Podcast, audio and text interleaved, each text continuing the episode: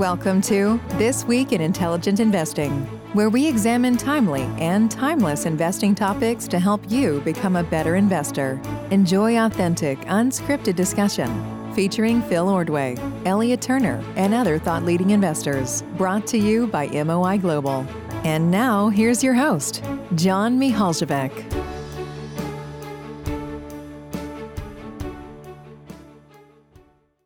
Welcome, everyone, to a new episode of This Week in Intelligent Investing. Great pleasure to have with me Phil Ordway and Elliot Turner for another conversation here. Let's start uh, with you, Phil. Go ahead. Thanks, John. So I thought, as promised, I would deliver a little bit of an update to what we talked about last week, which, in case anybody missed that episode, it's obviously still available. You can go check it out. But I brought up the really interesting uh, little thought experiment that Buffett did last week, where, you know, as a couple of our listeners pointed out on Twitter, the point really was just about how hard it is to predict, you know, the the enduring power of a company over many decades, right? So at the Berkshire annual meeting a couple of weeks ago, Buffett put up the 20 largest market caps 20 largest companies listed by market cap in 1989 and then compared them to the 20 largest companies in the world by market cap in March of this year 2021 and uh, it was pretty interesting, right? Because back in 1989, it was right at the peak of the Japanese boom. Uh, 13 of those company, or uh, yeah, 13 of the top 20 back then were Japanese, and only six were in the U.S.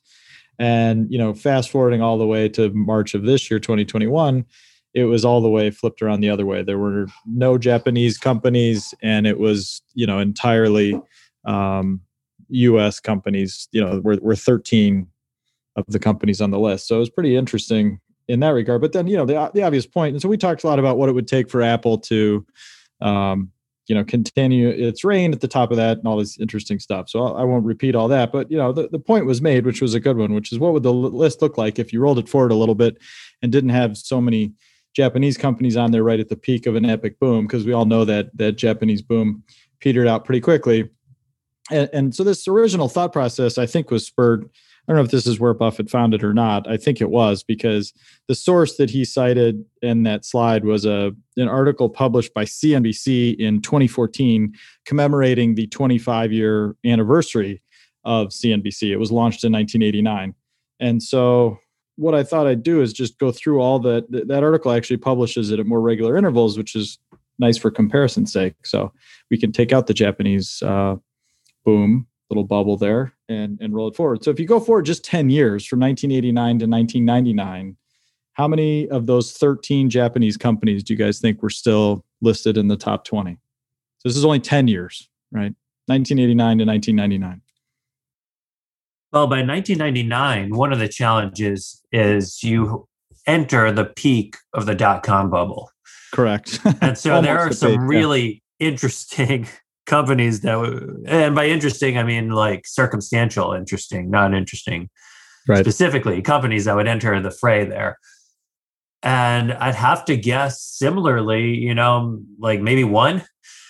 Yeah so ironically zero uh, of those i was 13, gonna guess zero too. Man. Yeah zero of the 13 japanese companies survived just 10 years on the list. There were still two japanese companies but they were actually new entrants. So it was actually ntt and uh, Toyota were numbers seven and 14, respectively, on the list in 1999. But to your point, Elliot, you know, you had this ascendancy of mega US, mostly tech, that just completely reordered the list. So you went, you jumped all the way up to 13 US companies, which is exactly the same number as today. And we'll see that's actually been pretty steady, other than this little blip in 1989. Ever since it's been right around 13, 14, 15 US companies on the list.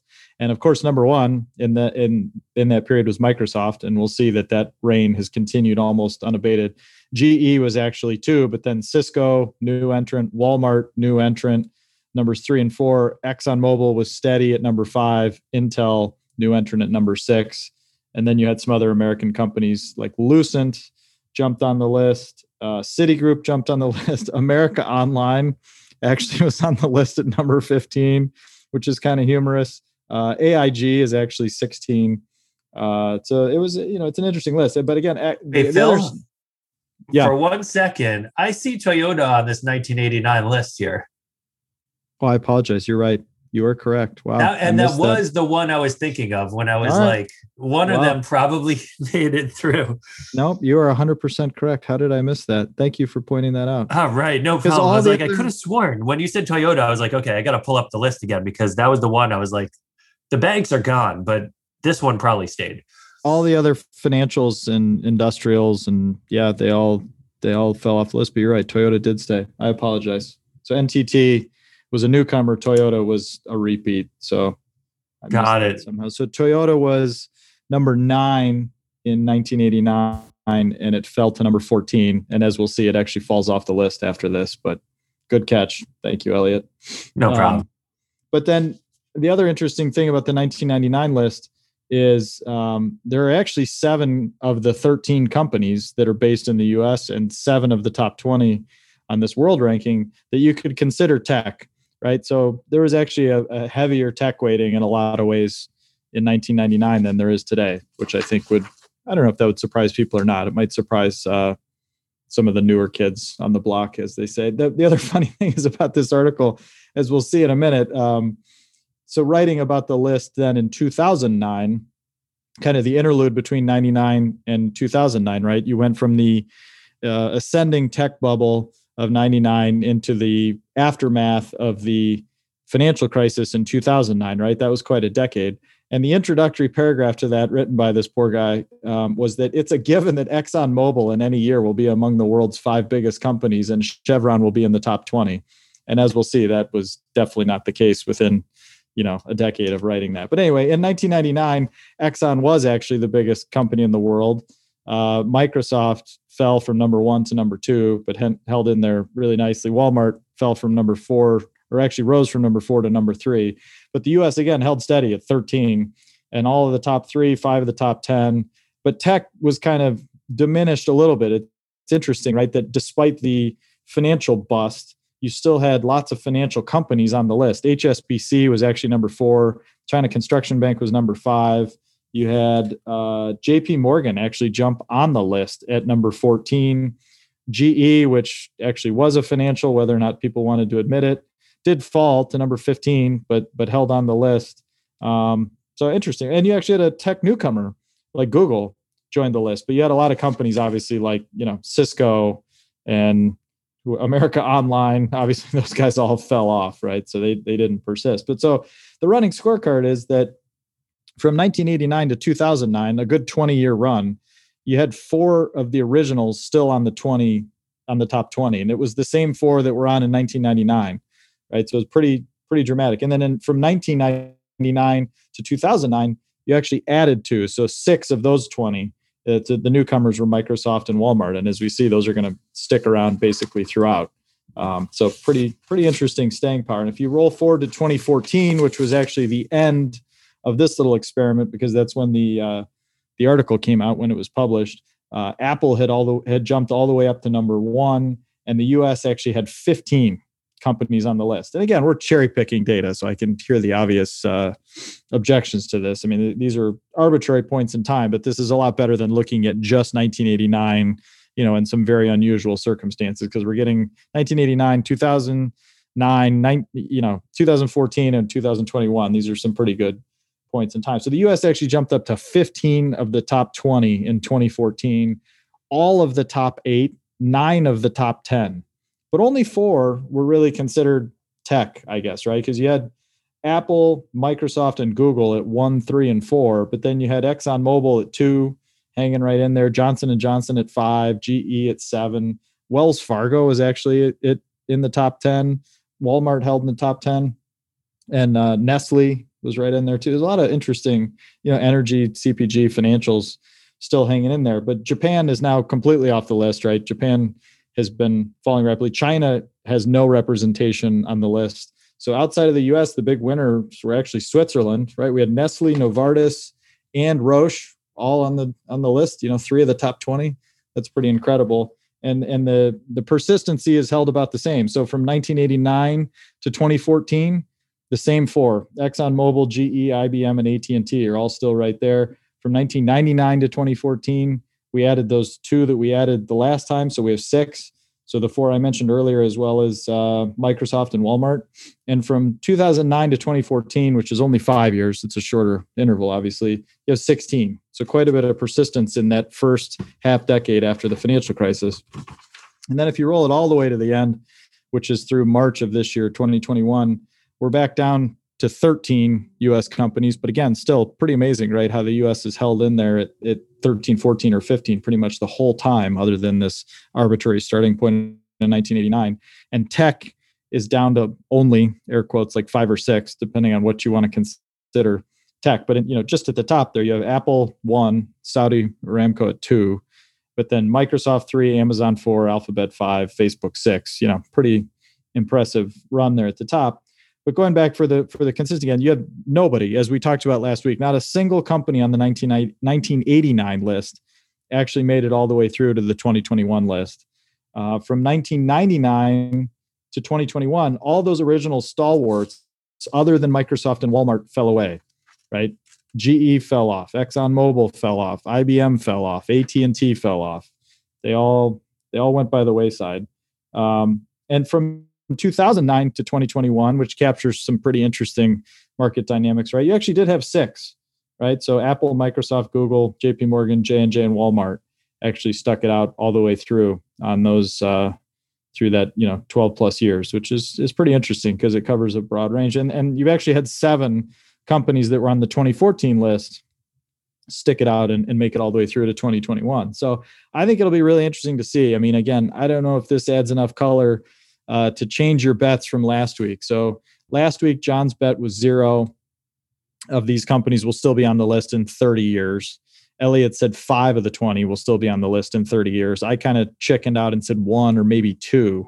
Uh, I'm still sticking with like one, you know, maybe take the under on one and a half or something like that. But um, it, it's just hard for me. You see how you get some really impressive sticky performances these companies can can almost dominate for 5 10 20 years for sure but that third decade of dominance just gets really really hard. I mean some companies that were one thought once thought to be you know how are you ever going to go displace these companies? I mean right as recently as as 10 years ago this guy literally took it as is or actually 7 years ago this author literally took it as gospel that you could never displace ExxonMobil or even Chevron from the top 20 and now they're both well outside the top 20.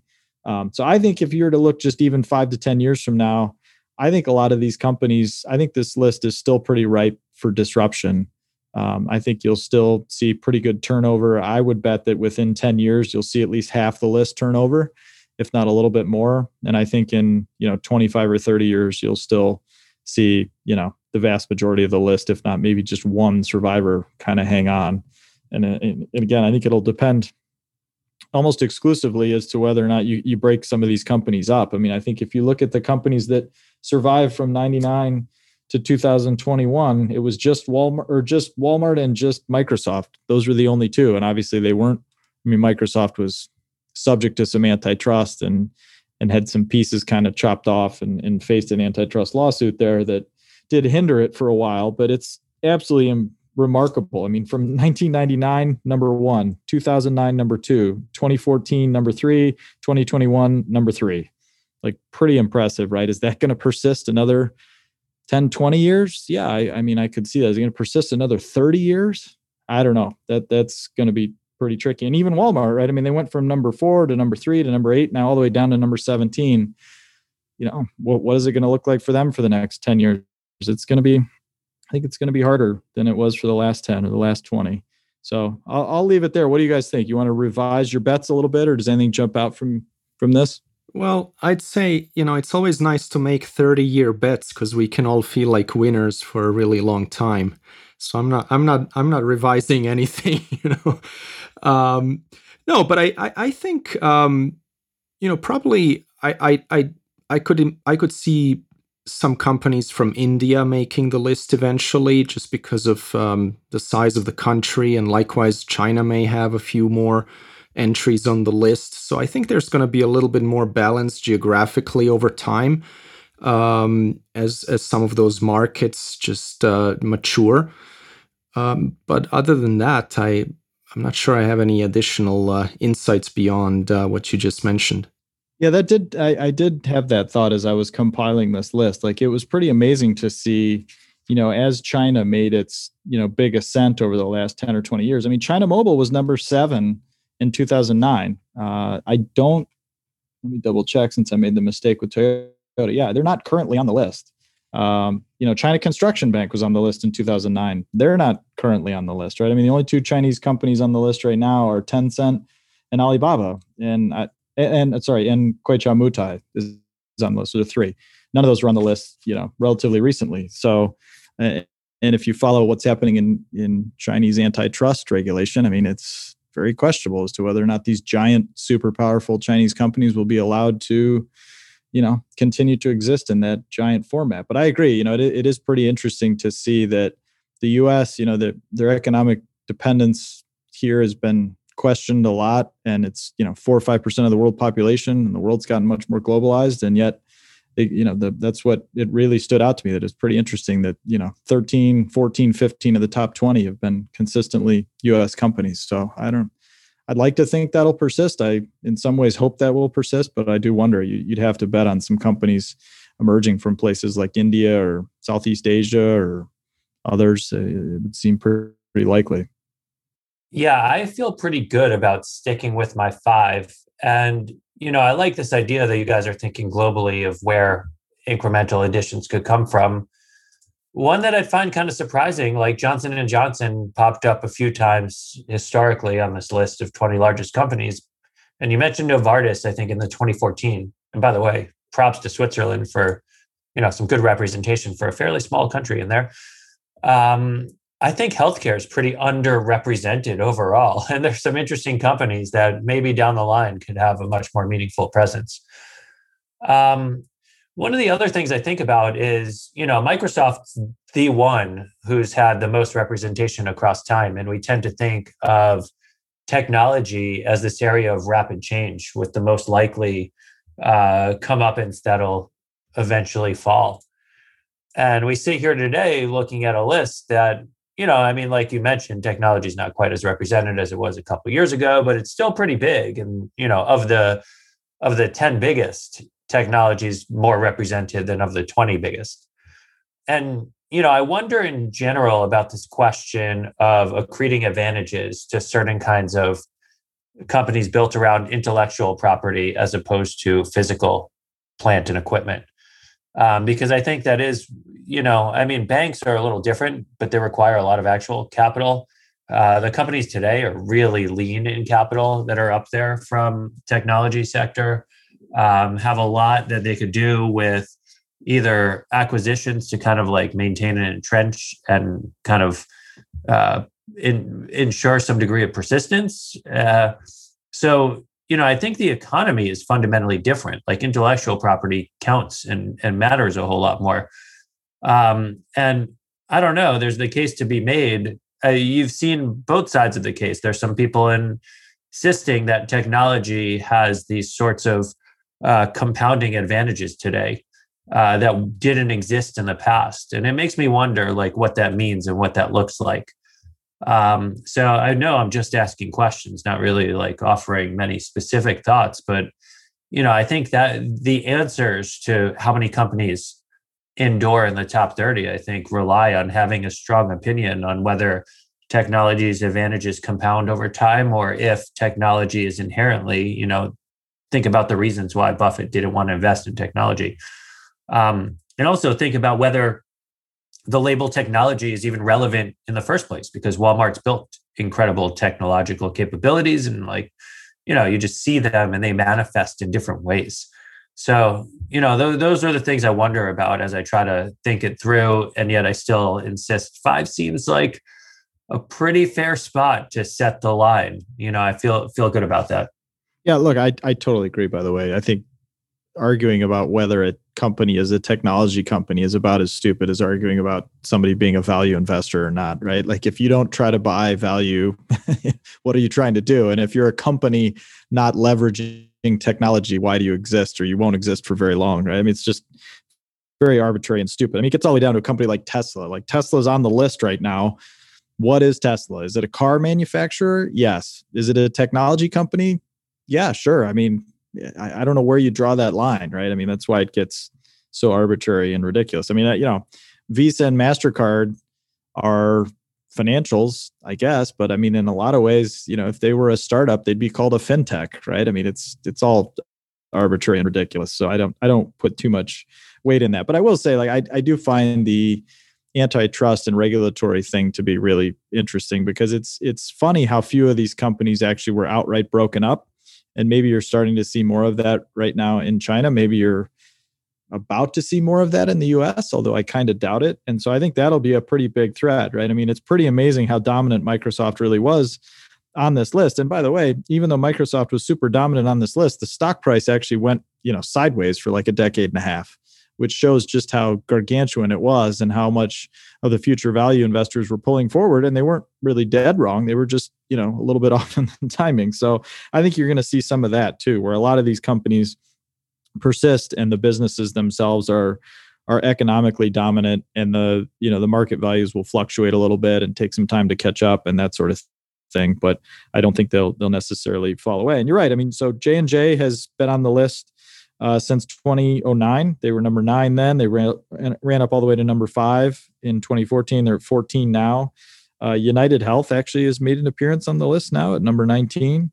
Uh, that does seem like a good industry to you know produce some more big winners just because the opportunity is so gargantuan. So that that would make some sense, and I, I do think that maybe something a little more narrowly focused. Um, you know, having both Visa and Mastercard on the list, as wonderful as those businesses are, seems like it could be a tougher road in the next 10, 20, 30 years, just given all the proliferation of options that are going to exist in the payments world. So that would be my thought as to where the vulnerabilities are, and we'll we'll see about some of the others. But anyway, interesting thought experiment. Terrific. Thank you so much, Phil. Let's move on to you, Elliot, for your uh, topic of the week. Great. So, um, you know, we're called This Week in Intelligent Investing, and we tend not to talk too much about what's in the headlines this week, though I thought it was an especially timely moment to visit like this week's topic du jour in financial markets. And specifically, what I'm getting at is inflation, right? Um, everyone right now in my Twitter feed, and you know, you can look at Google Trend searches, like regular people who aren't attuned to markets are saying, you know, what's going on with inflation? Is this, uh, you know, something that we should be thinking about, something that's concerning? And, you know, we're recording this on uh, Thursday the 13th, but um, just yesterday, the CPI number came out fairly hot, and it was a 0.8% jump from March to April, and the markets reacted uh, pretty strongly. And I think specifically what you're seeing in markets is what you know some might call a rotation from uh, growth to value, uh, because in theory, value is um, you know, or at least the theory that's being posited out there is growth is sensitive to discount rates, and therefore value is what you'd want to own. Um, value is more hard asset oriented, and therefore that too, you know, replacement cost rises in an inflationary environment. Um, but you know, I don't think uh, the headlines and the reaction, the knee jerk reactions, truly do justice to a topic that's really nuanced and requires a lot of thought. Um, I think effectively the world breaks down into those who feared inflation for several decades and those who've you know been fairly uh, disinterested in, in viewing it as a foremost concern at the moment. And depending on which side of the line you fall on, you know, I've been wanting to kind of downplay uh, inflation for as far as I've been involved in financial markets. So, you know, my my priors, like let's let's put those out there because uh, they are what they are. Um, I'm not all that concerned, uh, but those who have been concerned are are very concerned right now because the number looks that way. And I just wanted to like get a little more granular. I think um, you know if you look at uh, under the hood of the CPI print, um, in year over year terms, like the biggest movers were stuff like car and truck rentals were up 16% year over year in price. Used cars and trucks were up 10%. Lodging away from home, 8%. Um, other lodging, you know, uh, hotels and motels up 9%. Airline fares up 10%. motor vehicle insurance, admissions to live events and museums, food away from home, all up, like flirting with 10%. Um, Matt Klein had an excellent article in uh, his Barron's column, kind of deciphering, sifting through the pieces. And what he pointed out is that one third of the jump alone could be attributable to um, the price of used cars and trucks. One third of the jump comes from all the other categories I just mentioned. And the last third is all other stuff. And collectively, the bucket of things I listed account for only 13% of the CPI basket. And the rest is the, is the residual. And if you look at that and strip out these kind of what you'd call the recovery and the bottleneck categories, inflation was like exactly what you'd expect it to be. It was fairly normal. And then collectively, these reopening categories are still by and large um, below where they were in price terms before COVID. So, you know, what does that mean? There's likely to be continued recovery uh, in price in these areas, and recovery in price manifests itself as what looks like very high CPI now. And then beyond that, I think there's a list of several uh, transitory forces that are working on the uh, economy right now.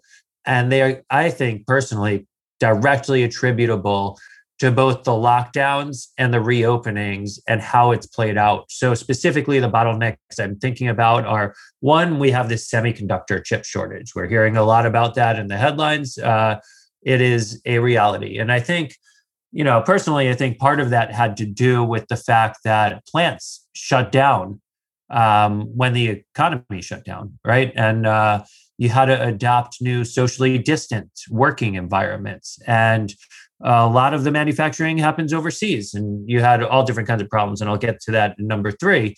Um, but there are, you know, serious challenges that happened because of the fact that while plants shut down, economic demand recovered pretty quickly in our economy. We got back, you know, we're not exactly a trend, but we're getting pretty close to it.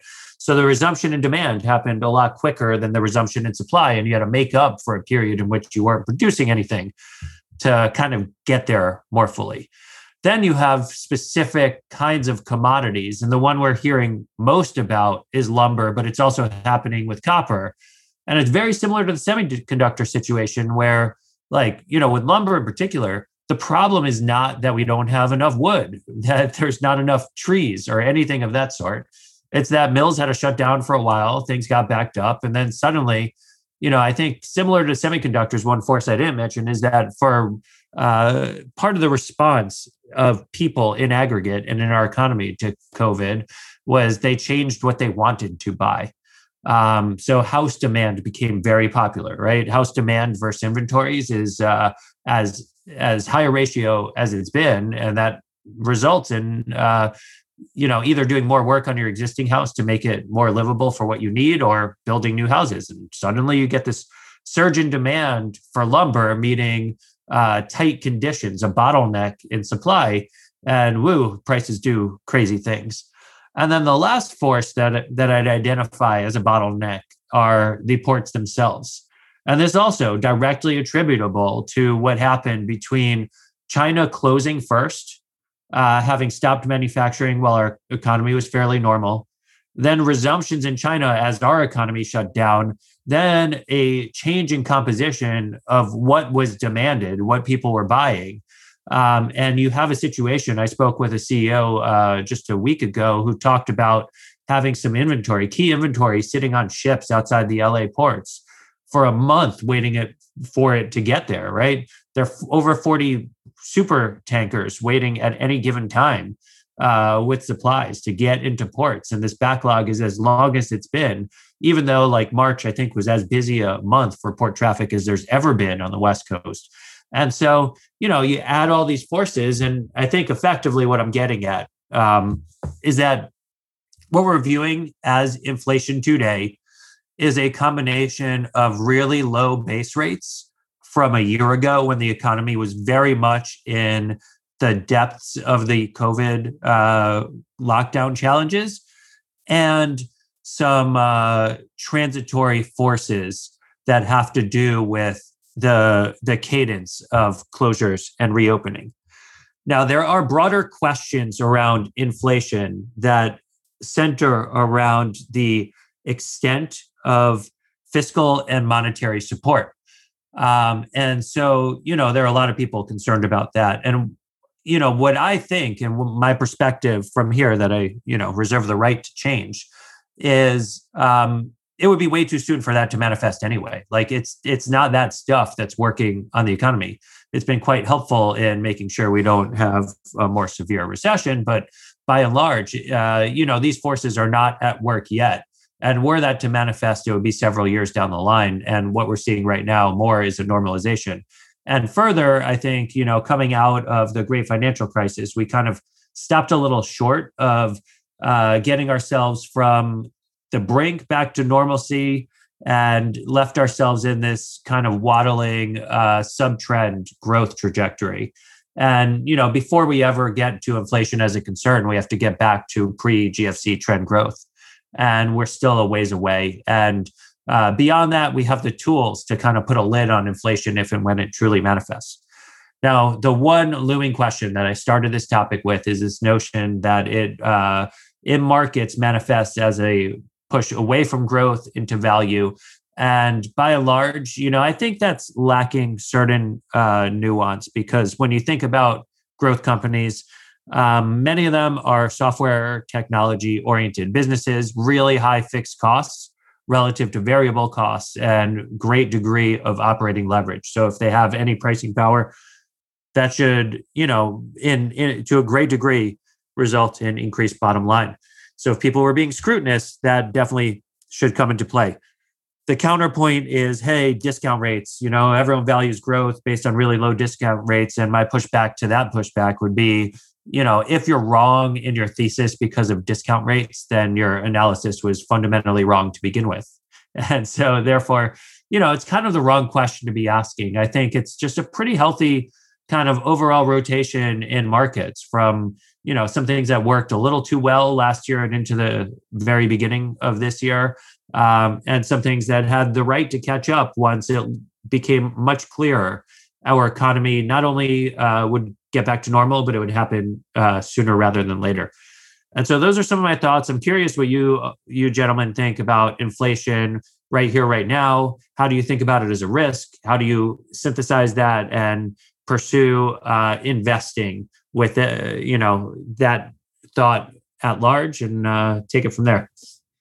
Yeah, it's interesting. It is the topic du jour, and it's funny that it's becoming the topic du jour because in some ways it's been toward the forefront of the discussion, I guess, for a long time, right? I mean, there've been, uh, uh, you know, fiscal spending scolds for for a long time, and and they've been wrong. And look, it, to to lay out our priors on it. I mean, I, I've been somewhat concerned, I guess would be the way to put it, about inflation really ever since we spent all the money in the financial crisis to to combat that, that problem. I think it was pretty jarring for those of us that looked at the you know the Fed's balance sheet and what they were doing, and then seeing just massive amounts of assets being taken directly on balance sheet back when that was something that just wasn't done. That just simply was not in the playbook back then and uh, you know there was no such thing as quantitative easing right so it's just a paradigm shift that i think a lot of people still struggle to comprehend and i'm one of them and it, it's certainly hard to look forward and predict the future as to how, how this all plays out um, you know i think we talked about it a lot at the berkshire annual meeting a couple weeks ago right it's a movie that's never been played before we don't know what the script says at the end of it it's probably the single most interesting macroeconomic experiment of all time, or certainly since the Great Depression, that's for sure. So, um, you know, my priors are to be concerned about it, but despite how concerned I've been at various points, and, and now I guess would be one of them, I certainly haven't taken strong action based on that concern. Other than I would say it just makes absolutely no sense to me to own any material amounts of bonds. Um, you know, I, I certainly personally and in my fund don't own any bonds uh, right now. I've owned some at various points over the last you know five to eight years or thereabouts, but they've all been issues where I thought something was dislocated on a fundamental basis, where I thought there was a very attractive absolute return. Right, I'm certainly not playing a relative game in bonds, and in a, in an absolute sense, I think it's just almost impossible to find decent value in bonds as an asset class, uh, particularly when you get into things like treasuries and munis most sovereign issues. It's just, you know, that to me is a total no brainer. So that's about the only action that I'd be willing to commit to on the basis of being fearful of inflation. But that said, it's a very real risk. I mean, there's a significant chance that we were to look, you know, back 10 years from now and say, you know, coming out of the pandemic, asset prices were relatively high, inflation was really ramping up. And for the next five to 10 years, that combination of, you know, kind of slow recovery of growth levels needed to outrun inflation kept a lid on asset prices, right? I mean, that's a very real scenario. I don't know what kind of odds I'd put on that, but you know, certainly in the neighborhood of one three, one and four, if not, you know, one and two. I mean, I think there's a real chance of that happening. So that that is a risk. But what does that mean practically? I mean, I still go looking for businesses that have real pricing power and that can protect themselves from that sort of environment. So, you know, as a practical issue in, in terms of putting a, a tactic in the playbook, it doesn't it doesn't mean a whole lot for me. I mean, I, you know, big picture, I still think the overwhelming things that are going to settle this debate. And again, I don't have a crystal ball or know exactly what's going to happen. I don't think anybody does. But you look at technology and demographics, and I think both of them would argue against runaway inflation. And then you look at fiscal policy, and that would point to potentially material inflation. I mean, Stan Druckenmiller, I mean, Lord knows he's better at this than just about anybody. And you know, he he put it in terms that I thought were pretty interesting the other day when he was interviewed. He said, if you were to look at the output gap that's you know taking place pertain to the U.S. Uh, the monthly output gap right now versus the monthly output gap coming out of the financial crisis, right? Or right in you know, let's get say in the 50th to 75% of the way through the financial crisis, and God willing, we're somewhere like that today with the pandemic, if not further along. You have roughly a similar output gap today, but it's shrinking rapidly, right? The the output gap is declining. The economy is getting better. Back then, when the fiscal policies were enacted, you had, and I guess it was a little bit earlier in the financial crisis, you had a, a, a, a it was going the other direction, right? The output gap was getting wider. And then if you look at the money that was thrown at the problem versus the money that's thrown at the problem today, it's about six times greater today. So we're being roughly six times more aggressive today. And if you look at the, you know, the big picture numbers in terms of what we're spending in, in stimulus, you know, that, that seems about right. So, you know, that this is a big response. It is a big, giant, huge bet. And so that that would speak to some reason to be concerned about inflation. Again i don't think i think cpi is a very flawed metric as we all know. I mean you know what are the things that people really care about right? They care about their businesses and their input costs. They care about healthcare. They care about transportation costs and prices at the pump. They care about healthcare. They care about education. They don't care about a number like cpi and so to your point elliot about commodities i mean look commodities have not kept up with gdp or certainly with cpi for a long time so it seems somewhat natural that a lot of commodities, you mentioned copper and others. I mean, it seems somewhat natural that they would have a moment to catch up in an environment like this. And then you look at the underlying supply issue and things like lumber and whatnot. That does seem more transitory. I would I would agree with that. So, um, you know, the the big takeaway for me here is that it's fascinating. I don't know how the movie ends. I, wouldn't want to be too convicted so that I'd get real dogmatic about anything. That would seem like a big mistake um, other than I just don't see the need to take any risk where inflation's really at the central, you know, at the crux of the issue. That seems like a, a recipe for disaster. So I wish I had a, a stronger set of opinions than that, but uh, it's going to be interesting to see how this plays out. That's for sure. Yeah, I don't think anyone knows. Um, I'll share my prior or bias. I, I actually spent uh, a few years of my life uh, growing up in an inflationary environment that was in the former Yugoslavia in the mid to late 80s, where actually um, basically inflation turned into hyperinflation, you, and you literally had like a hundred thousand percent a year inflation or something, something crazy. Um, so you know, I I think kind of viscerally, uh, I, I, I fear this uh, just because of that uh, one experience, and and that definitely taints my view.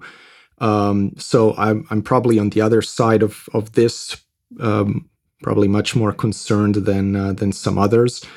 And um, Buffett a couple of weeks ago did say that Berkshire is seeing, uh, quote, very substantial inflation he said, We are raising prices, people are raising prices to us, and it's being accepted. And if I'm not mistaken, I, I, I don't think Berkshire really has big businesses in some of those areas that were uh, driving the CPI number, like uh, used cars or, or things like this. So, um, you know, that would that would kind of speak to perhaps uh, inflationary pressures being pretty broad uh, in the economy. I think what what really uh, drives my concern is just the fiscal and monetary irresponsibility that we're seeing, and there's really no political will, it seems, to do anything uh, about this. You know, it used to be that the Republicans were the party of uh, balancing the budget, fiscal responsibility, and so forth, but now both parties are are irresponsible. You know, the Republicans uh, are ir- irresponsible in the sense that uh, they just want tax cuts, which basically blow up the uh, the budget, and uh, Democrats want spending, and uh, you know it, it looks like uh, the Fed is is is giving both of them what they want because the Fed keeps uh, buying up those bonds that the government needs to fund the deficit. And if you look at the the Federal Reserve weekly trend data that's published by the Fed every week, the balance sheet data they are putting more and more government bonds uh, on the Fed balance sheet every week. So that's not going to change. Uh, it, it, for that to change, um, there would have to be uh, some sort of effort to balance the budget, and um, and that's clearly not uh, not happening anytime soon. Um, I'd point uh, listeners to a, a, great podcast episode that Paul Singer of uh, Elliott Management, Elliott with two T's, uh, had on the Grant uh, Williams podcast, where he basically predicted what just happened, and uh, and it was interesting what Singer then said about the debate that would ensue about whether uh, this is transitory or not. So I, th- I, think that's pretty instructive to to listen to. Um, you know, there is the view that you really need growth to have inflation, but there are a lot of countries that really don't have any growth. They actually have imploding economies with, with runaway inflation, uh, like Venezuela and, and many others, uh, Weimar Germany, and there's there's just so many examples internationally. Actually, the former Yugoslavia, when it had that runaway inflation, did not have a strong economy at all. Um, so it's it's just very hard to put a lid on inflation once it it gets going because unlike some other things where if everyone's concerned about it everyone's worried uh, the problem gets kind of addressed here actually the problem gets worse because um, if employees are worried about inflation they start demanding higher wages uh, if consumers are worried about inflation, they're not going to keep cash around. They're going to buy goods. They're going to try to turn cash into goods and so forth. Uh, you know, CFOs of companies they're they're going to insist on indexed contracts for pricings, which uh, in effect in effect can can drive kind of a spiral. So until there's a clear political will and a will from uh, the Fed to uh, become responsible fiscally. Um, I, would say this is definitely a concern, but again, nobody knows, and I'd very much loath to predict anything, just given how 2008 uh, played out, uh, where many of us thought inflation was was coming as well. Yeah, I think you make some. Both of you make some really interesting points there. Um, I should listen to the Paul Singer interview on uh, with Grant Williams. Um, you know, while Elliott with two T's and I agree on Twitter, I think I'd take the other side on in- inflation in the sense that you know, I don't necessarily think it's appropriate to compare uh, normal inflation with Venezuela, Zimbabwe. I, I, don't know if he said Zimbabwe or not, but like Venezuelan style inflation and inflation in some of the no growth economies that are mentioned. Because mainly what I'd view that is a an indictment of the institutional credibility of the government itself. And so until that's at question, and I know there might be some people out there sitting here thinking, like, yeah, I'd question the institutional credibility of the US government. Uh, that's a different story. I don't think that's like by and large the predominant view. Um, and what's dr- what what the driving force is here. Um, you know, I'd view that inflation of a very different nature than inflation in, um, you know, driven by uh, price pressures. And you know, I mean, you, you do raise some good questions. We're in an experiment. No one really knows what the end game looks like. Um, there is this uh, twofold situation where if we acknowledge a risk, we tend to have the tools and capacity to make sure that it doesn't manifest as truthfully as a risk. But there are certain degrees to which once you acknowledge inflation as a risk, it could become a self fulfilling prophecy, right? So, which one is it and which one's at work? Um, and to that end, I think inevitably it would have to be a choice by the Fed to let inflation uh, go way too hot, not uh, the other way around. Um, and I, would imagine their argument would be we have a lot of tools to fight inflation. We were under our 2% target for a very long period of time. We will let it run hot and make sure such that over this entire period they are just still 2% and not more um, and um, then we'll really you know dig into the volcker playbook instead of the bernanke playbook and conquer.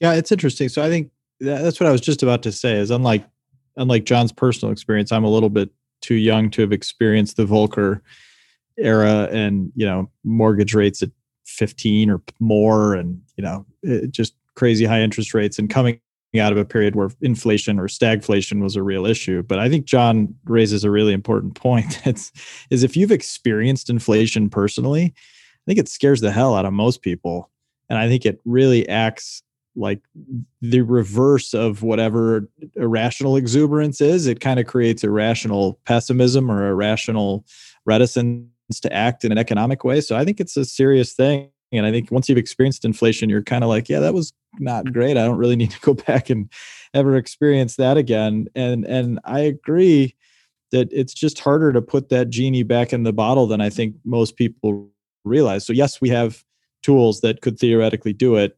Yes, we've done it before, but I, I feel like our our willpower as a society, and I'm speaking mostly about the US here, is just much lower than it was potentially back then. So I think that's that's one of the big concerns I have is just you know if it if it gets to that point, I don't think we're clearly there yet, right? But um, you know, you, you look forward. I mean, let's just take five or ten years out.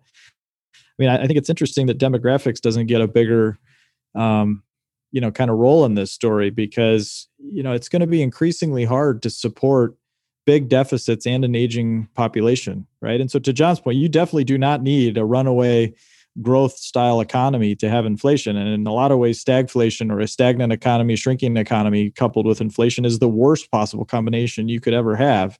And you look at some of the def- demographic numbers. I mean, another experiment that we've never tried in the history of the world is a shrinking population.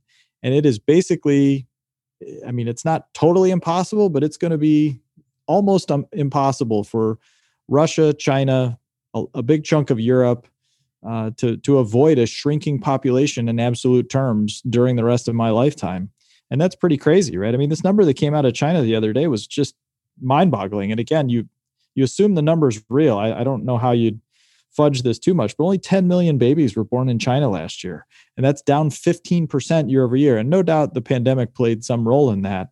But you know, the the writing's on the wall that demographics are going to be an issue, and you know what do older people generally do? And at least in a society like the us they vote right? And once you have an entitlement of any kind i mean it's very clear that humans of all stripes do not like having things taken away once they're given to them.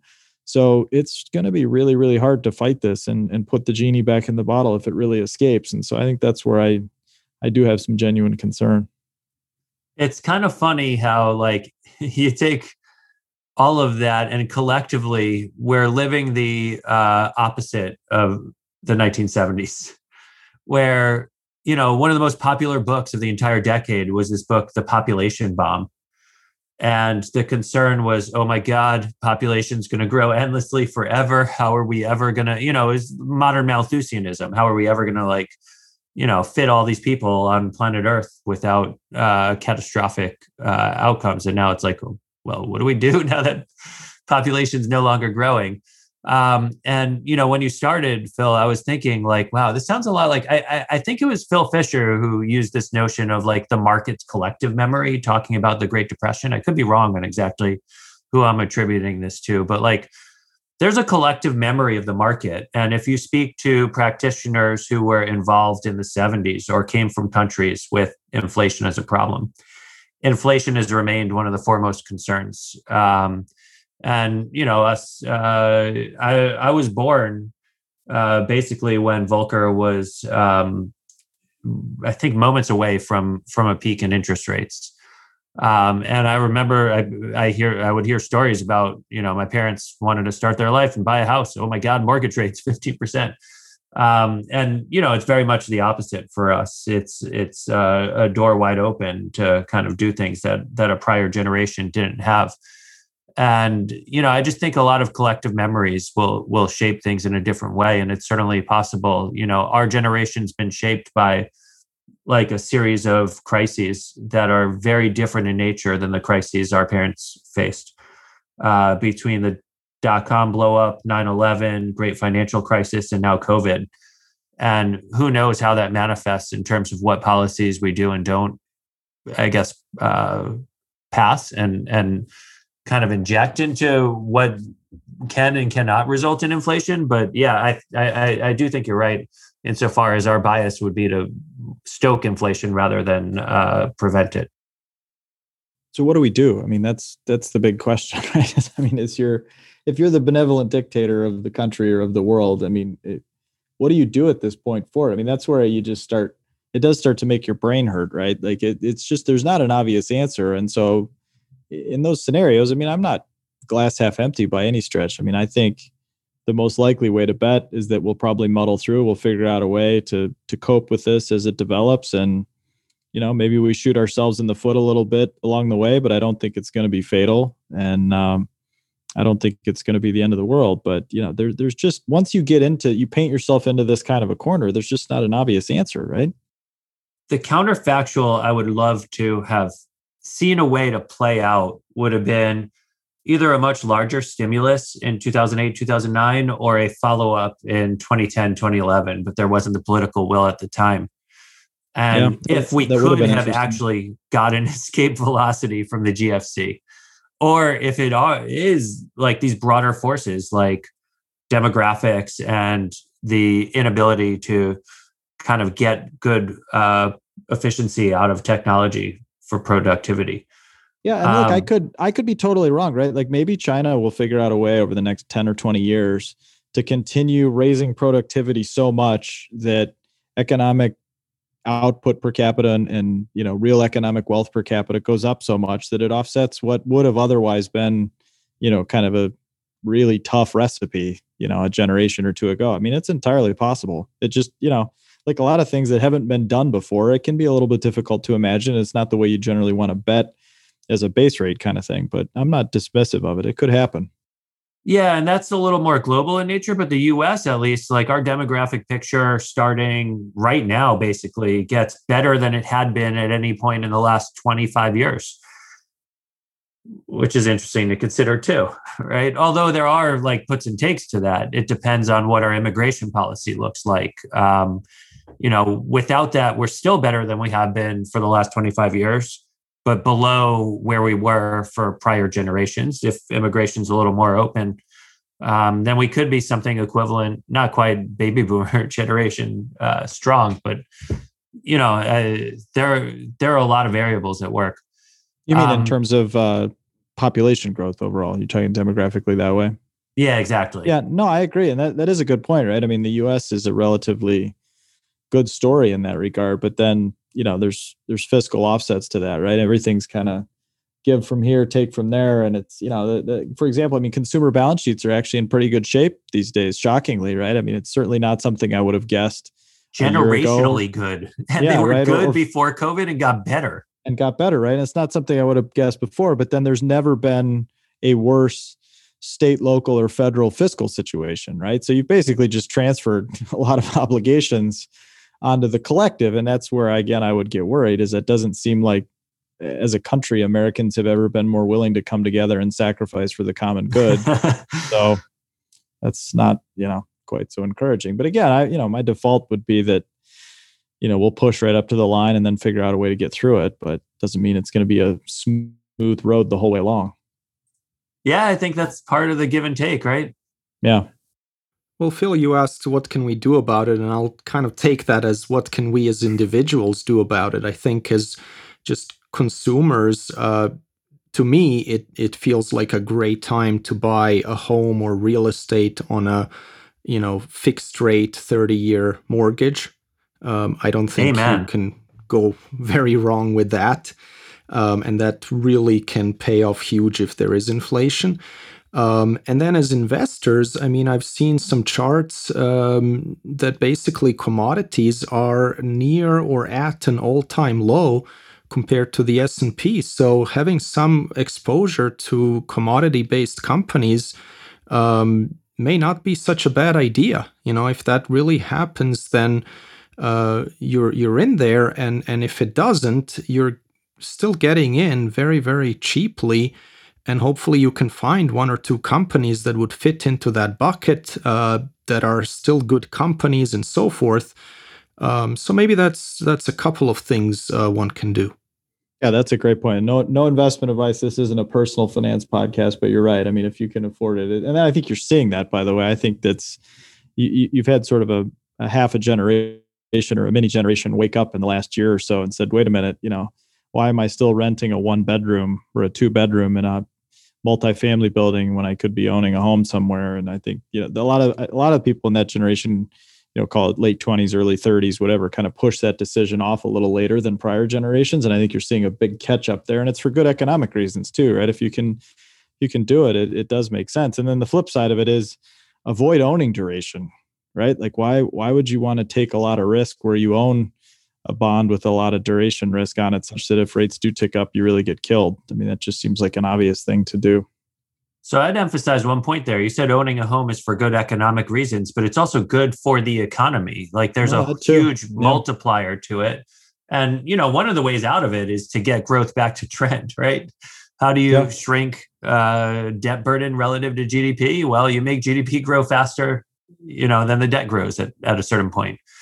Um, so that would be pretty nice. The it's it's funny you mentioned the 30 year uh, fix, John, because I was having this uh, conversation with a friend just this week, and the question was, at what year in the 30 year fixed will you be paid a higher rate of interest for your checking for your savings account uh, than you would be paying for your mortgage? Uh, so where would you set the over or under? At what year in the 30 year uh, time frame? I'll ask you guys and then I'll share my answer. I would say three years. Whoa, nice.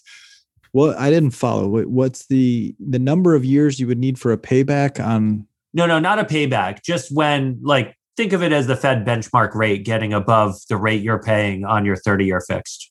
Oh, I see. Oh boy.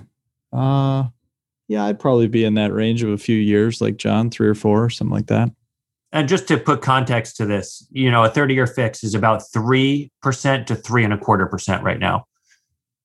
Um, yeah. I, I, said 10. I'll tell you, interestingly, in uh, 2012, when I bought my house, I got three and three eighths. And I said to my wife, by year 10, I could almost guarantee we'll have, we'll, we'll get to above, uh, we'll, we'll be paid higher interest than we were paying. And sure enough, by year seven, we got there. And then all of a sudden, we're back at zero. Yeah. Um, so, you know, it's hard to say if it'll stay above there, but interesting. Three years, guys. That's that, that's pretty soon. So you, but that requires a shift in Fed policy. So do you think the Fed's going to pursue this shift on their own volition, or do you think there are going to be some market forces that kind of tip their hand there? No, I, I mean maybe I'd go four or five, but I think just as you see you know kind of a turnover in the thinking. We'll see how the next year or two goes right? That'll determine a lot of it. There's a lot of path dependency here but yeah it just and look it could be very wrong. I mean i, I would want to make a distribution of bets right? Right. Not just a point estimate or because you know it could be like your experience right? I mean we could be back to having this conversation of you know fed policy hugging zero or certainly well below 1% you know and and and stick around that level. I mean that's entirely possible so i wouldn't put a particularly low probability on that either. But yeah, I think the Fed will ultimately be forced into it. But again, that's, you know, kind of a useless projection because I, I, I, don't know what's going to happen. Um, So we'll we'll just have to uh, wait and see. But one thing that came to mind as as we were just talking about this, Elliot, is um, if if if we actually have this view that uh, rates uh, could go higher, I think uh, you know the banking sector maybe is one to look at as well because uh, you know they've been hurting under the zero uh, interest rate uh, environment for a long time, and maybe that's going to change. It's interesting. They've performed really well. I came into 2020 with a decent amount of bank exposure.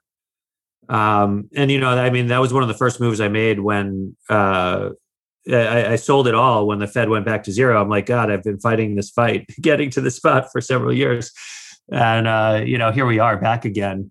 Uh, but I think that's a really interesting thought, and it definitely yeah, seems been, to be something. I've been dead wrong. I mean, it's it's a fascinating point, John, and I would have been dead wrong a year ago when I said, you know, I think rates might be an issue. The Fed's going to continue to keep pumping liquidity into the economy. It's going to keep a lid on rates, and you're going to have a credit problem to deal with, right? And not only have you not had a credit problem to deal with, you've had a reversal of a lot of the provisions that were taken last year, and you've had a nice uptick in the rate curve. So it's been, I was 0 for 2 there for sure. Right. So now you add in everything we said about the state of the consumer and households, and geez, you know, there could be some rocket fuel in the demand for uh, more debt going forward to get back to normal levels. If uh, millennial generation truly buy houses and make families, it's kind of interesting. Yeah, for sure. All right, guys. Well, thank you so much. Uh, another fascinating conversation, and I hope everyone listening enjoyed it as well. Take care for now. Thank you for listening to This Week in Intelligent Investing, brought to you exclusively by MOI Global, the research driven membership organization. Learn more at moiglobal.com.